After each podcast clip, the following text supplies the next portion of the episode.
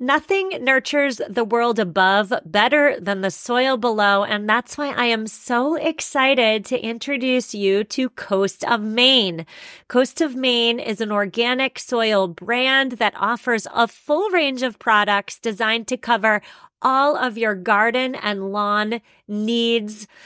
In years past, my vegetable garden, I neglected the soil and I didn't have much yield. If your soil lacks appropriate nutrients for success, your garden may not succeed. And so this year I am so excited to cultivate the soil before planting the plants with Coast of Maine's organic products.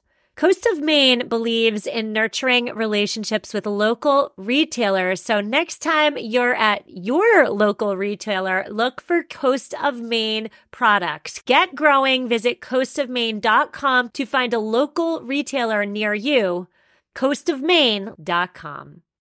You're listening to episode 21 of the Sustainable Minimalists podcast. You are listening to the Sustainable Minimalist Podcast, a show about living simply and sustainably with your family. Here's your host, Stephanie Seferian. Hello there and welcome. I am very excited today to round out our two part series on zero waste living with a conversation on the drawbacks to eco minimalism and sustainability. My guest today comes armed to our conversation with specific challenges that she and many other individuals face as they attempt to live low or zero waste lives on a low income. Today, we're talking about the finances of sustainable living, of course. It's actually not as frugal of a lifestyle as it may seem on the outset. But we're also talking about the mental energy it takes and the significant time commitment it takes to be a sustainable minimalist. So, first, my guest and I today, we get a bit philosophical. We're talking about whether environmental consciousness is an upper class privilege. And we're talking about why it is that in order to be sustainable, we almost always have to spend money. Why is that? Then we get practical. My guest champions the think global, act local mentality, and she explains it in detail in the episode. She also gives us some real practical tips that anyone, regardless of their income level, can do daily to live a more eco conscious existence. Her name is Gonche Azadeh, and she is a graduate student studying philosophy she has a passion and persistence about her that is truly invigorating. And I hope she reinvigorates you just as she did me. Now, if you haven't checked out part one of this two part series yet, definitely do so. The first part of this series is episode 20. I'll link to it in the show notes. And I'll also link to two freebies to get you started on a zero waste journey the right way. I'll link to them also in this week's show notes, which you can find at mamaminimalist.com forward slash zero two one. M A M A minimalist.com forward slash zero two one. Enjoy the interview. Hi, Goncha. How are you? I'm good. How are you doing? I'm great. Thank you so much for coming on and volunteering to talk about your zero waste journey. It's a hot topic and I welcome any wisdom. So th- thank you. Yeah, no problem. Uh, definitely has been a hot topic for me lately. So it's nice to have a community to engage with. Tell us about yourself. When did you start your zero waste lifestyle? What turned you on to it? And tell us all about your zero waste household. So, a little background about me. I recently graduated from University of Oregon, so I moved from Oregon to Denver, um, where I'm currently living zero waste and working. My zero waste journey, I want to say, started pretty immediately when I moved to Denver and saw how different the conversation was about environmentalism and recycling and just general public willingness and compliance in separating recycling and trash. And just those kinds of daily things, noticing that there's not recycling bins, there's not, well, definitely not compost bins in a lot of places, and looking into that. And I really think the internet, uh, being the black hole that it is, led me here. and I done some reading around that, some podcast listening. Obviously, it's how I found out about this show, as well as a few other environmental podcasts that I listen to. And I've just been diving deeper and deeper into what I can do and trying to make myself more educated about environmentalism in general and not just zero waste. But this is definitely a big part that I'm still working out and will probably always be working on. Yeah, you speak to the importance of it being a lifestyle change. It's not something that's one and done, right? It's um it's a constant I don't want to say struggle, but it's a, it kind of can be to go against the grain and live a different way. It's a constant lifestyle change. So tell us what does your household look like with regards to waste production? Sure. So my household is me, my partner, and our two cat children. Waste production is pretty it was pretty low, I want to say, because we're only two people prior to starting zero waste. So as I scaled back, you know, little by little, first kitchen, then wardrobe, then food, kind of focusing on one area at a time as people usually do with the system, which I think is so helpful because I don't know what I would have done if I just looked at the house at all at one mm. time. I probably would have just changed my mind immediately. Mm. but compartmentalizing and starting with bathroom, going to kitchen, bedroom, then thinking about cat stuff, something like that. And that's obviously going to look different for people with children. But I think that helped me see where my reduction was actually happening and having a different like small trash can in each room actually helps with that too for me. So that was the first thing I did was make sure there's a trash in each room and then kind of study what's going on and what are the most common things in there and what are the things I haven't had to worry about or focus on yet and maybe we'll have to in the future because I haven't like ran out of that particular thing for example. On last week's episode, episode 20, I had two guests on who are zero waste advocates and they argue that zero waste living for them has been a gigantic financial money saver. And intuitively, that would make sense, right? Because disposable items are always a recurring cost. I'm thinking like toilet paper and tissues and paper towels, et cetera, et cetera. Those are monthly costs. If they're disposable, they need to be bought again and again. That's that's why companies love disposables. And then again, when it comes to prepackaged foods, they're always marked up because the consumer gets stuck paying for the cardboard and the plastic and the cellophane or whatever it is that it's packaged in. But I'm wondering whether for you living on a budget, you've seen a, a difference. Is zero waste living on a budget feasible? I definitely think it's feasible. It definitely is not going to be, I want to say, attractive for anybody who doesn't have like the mental that mental energy and time to think about these things and make the changes and I definitely know there's people who are on the hustle and you worry about making rent. So you're not really thinking about your trash and that's that makes sense given our society and I don't I don't think there's anything at fault for that.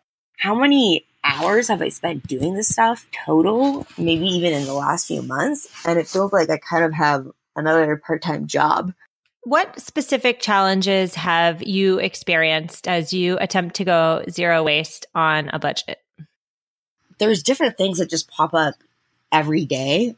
So today I just thought of uh, one random thing that I've never given a lot of thought to before, but um, the microfibers that and plastic and small bits of plastic that get washed up in our washers and get put into our water systems and oceans are a big problem. And while that's not necessarily waste that we have to worry about. In a way, it's still it still feels that way to me, right? There's our linens and our clothing, bits of it are going into the ocean, and that kind of feels like littering to me in a weird way. So I saw this item called the Guppy Friend Bag, which is supposed to be a bag that you could put your laundry in and then put on the washer and it catches all those instead of it going into the water systems. And I felt guilt because I was like, oh, this is $30. And, you know, it's kind of a small bag. I would have to buy a couple. And I immediately thought, I can't do that right now and felt a kind of guilt over, well, how long is it going to be until I can save for this and get this? And how guilty should I or should not, should I not feel about the linens and microfibers that are getting taken into the water stream until then and kind of hustling with that like ethical and financial restraint coming to a standpoint. Yeah, that's a really good point that you bring up, which is a lot of times being eco-friendly slash zero waste comes with an added upfront cost. And I find myself always wondering whether the upfront cost is actually necessary or if it's just another marketing ploy, right? Like I'm trying to think of one off the top of my head, but oh, yes, I got one. Purchasing family cloth so that they're all uniform and attractive. Like is that necessary or is it just another like money spending consumerist ploy? And I mean, I'm not sure whether your guppy bag is a ploy or not. I'm not, I'm definitely not saying it is, but I'm saying like, why do we have to spend money to be eco conscious? And again, I'm not sure if there's a question there. It's just more of an observation. Like, why is spending money always the the end all? Right. And that's and I think that's one of the hard parts about you know going like you said earlier going against the grain of your society because that severely limits what things are accessible to you and what resources you can and cannot take advantage of. And like even for recycling, we have to pay for our electronics to get recycled, right? Um, and a lot of recycling drop offs, there's an entrance fee. And sometimes if you just have a bag of recycling and you're going to get charged like $15 as if you're a truckload, that's just not worth it, uh, especially if you're on a budget and you're like, the last thing I'm going to pay for is my recycling. Yeah, again, an, an excellent point that people might not think of. Disposing of electronics in your trash is absolutely devastating for the environment. I'm sure you know, but maybe some of our listeners don't. The electronics that we all have and we outgrow or upgrade, they they leach chemicals into the landfill and they pollute the soil and they pollute the water that we all share. So it's not only a sacrifice on our time to hold on to those things until there is a recycling drive for electronics. But it is also almost always a financial sacrifice too, because you have to pay to properly dispose of these things. And if you think just about your cell phones, for example, that the average American upgrades every what, every two years, three years max, that, that adds up that that is an incredible time sacrifice, but also a financial one as well. So thank you for bringing that up. So, what other um, challenges have you seen as you attempt to live a zero waste lifestyle on a budget? Sure. So, I definitely uh, want to emphasize that these are things that you should, in your zero waste journey, tackle one by one. Because if you try to upfront handle all these, it's very easily going to seem overwhelming and not feasible, which ultimately um, I think it can be for most people with the right resources and help and community, definitely. One thing that's been most difficult for me living in the city in Denver and living without a vehicle, which is one uh, already kind of environmental sacrifice, right, in itself, makes it then difficult to recycle or donate clothes, Mm, really, mostly those those two, because with public transportation, you don't have access to a lot of these more industrial sites mm. that are on the outside of the city or in not typical bus routes because they are like recycling centers or near dumps and definitely not walkable at least at least I don't conveniently live next to a recycling center. Wish I did. But so I feel like that would be the case for most people who bike, walk, or use public transportation as their main modes of transportation. It can probably seem as though you're eating up all your free time properly disposing of your stuff. Oh, for sure. And I've definitely Googled these places and seen, oh, it would be a four hour bus ride. I was like, this is my Saturday. Um, which I'm just not gonna, you gotta value time as well. just a big public praise for you for all that you do. Even if it isn't 100% perfect, any attempt at living more eco friendly is commendable. So if you can't do 100%, I don't know if anybody truly can. Um, you know, you you deserve praise for what it is you do. So don't beat yourself up too much for not traveling 4 hours on the bus to a discard of X, Y, and Z. So this is a more of a theoretical question and again i don't even know if it's a question um, it's just something that's been swirling around in my mind for years.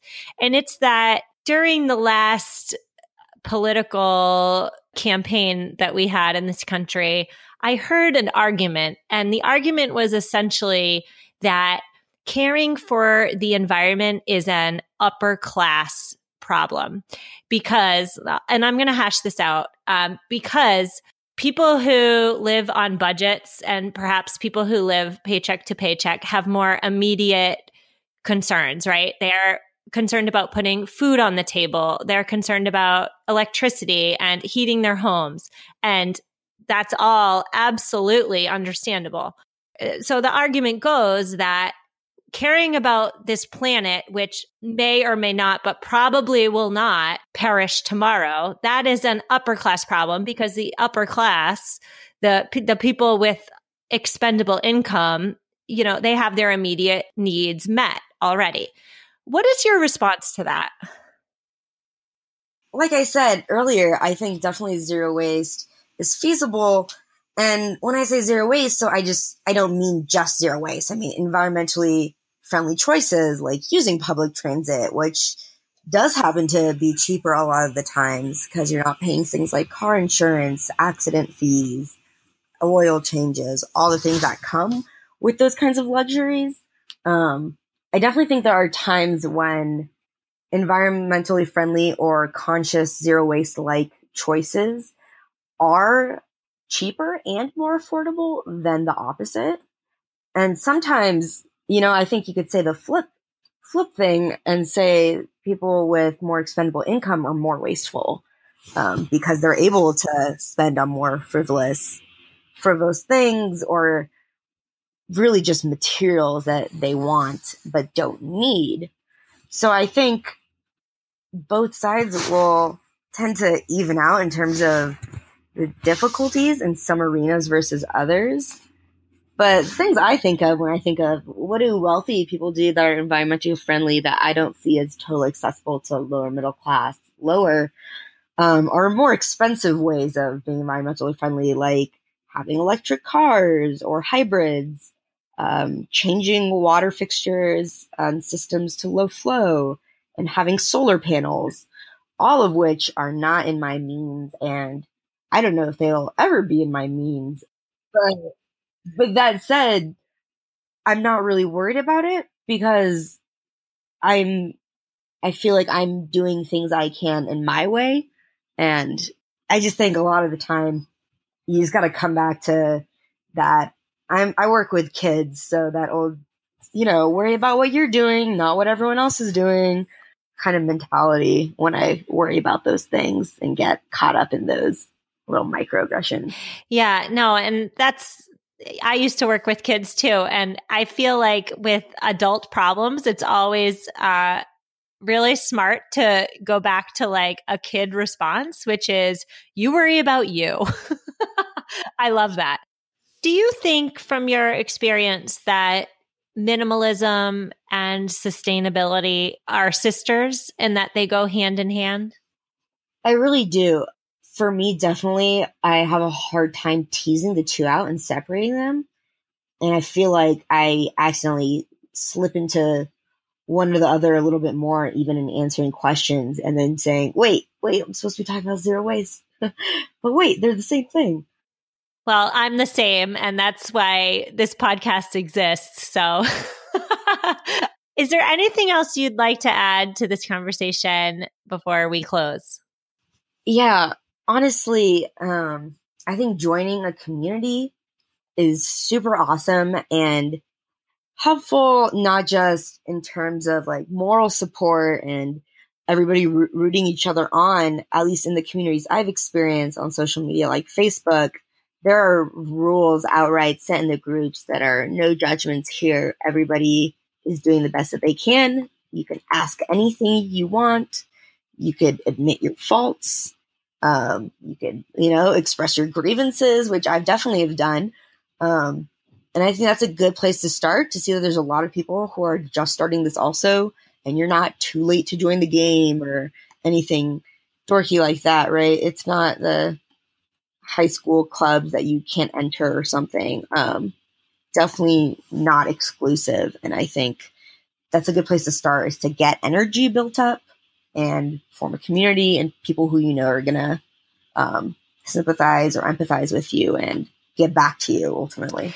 And just to back that up is, you know, going against the grain. I, I'm talking about this a lot lately. Going against the grain, as in going against what everybody else is doing and what modern society suggests or tells you is normal is hard work. So getting online or finding your community elsewhere to to give you that backing that your life choices are valid, even though they're not what everybody else is doing, must really help.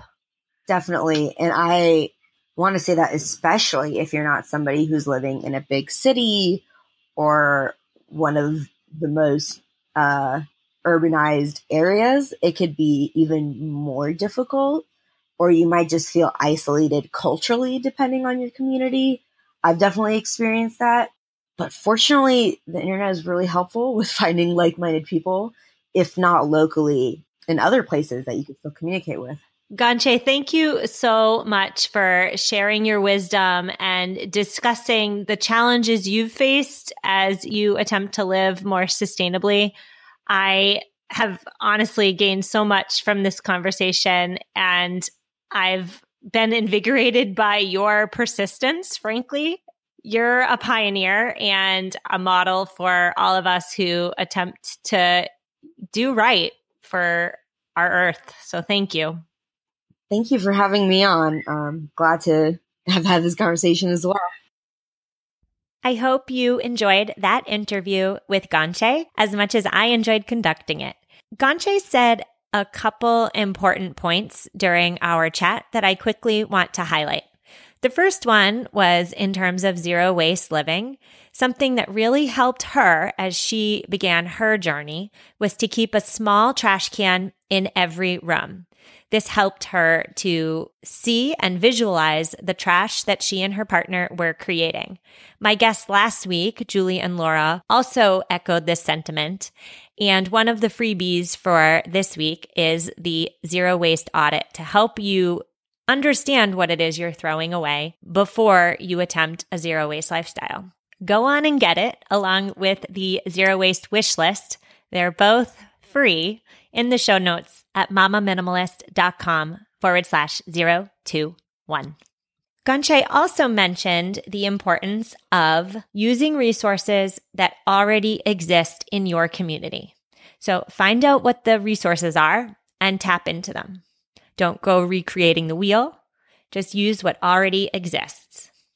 A third thing Ganche said, which I love, is to worry about you, right? There's no sense worrying about what so and so is doing in terms of sustainability. You can only do the best you can do. And it was Laura in episode 20 who also echoed this sentiment do the best you can in the season you're in. And finally, Ganche mentioned the importance of finding your tribe, finding your community and tapping into them for resources and most importantly, support. Now, there is a sustainable minimalist community if you're so interested. You can find us by searching Facebook for Sustainable Minimalists. It is a group for anyone and everyone who listens to and receives benefit from this podcast. Next week, we are diving headfirst into minimalism, and I am speaking with two KonMari consultants. I'm asking them all about Marie Kondo's earth shattering decluttering method. We're getting all into the controversy around Marie Kondo's decluttering method as it pertains to sustainability. And I am asking my most pressing questions about the KonMari method with two people who know it best. Stay tuned. I will see you next week. For the ones who work hard to ensure their crew can always go the extra mile, and the ones who get in early so everyone can go home on time, there's Grainger, offering professional grade supplies backed by product experts so you can quickly and easily find what you need. Plus, you can count on access to a committed team ready to go the extra mile for you. Call, clickgrainger.com, or just stop by. Grainger, for the ones who get it done.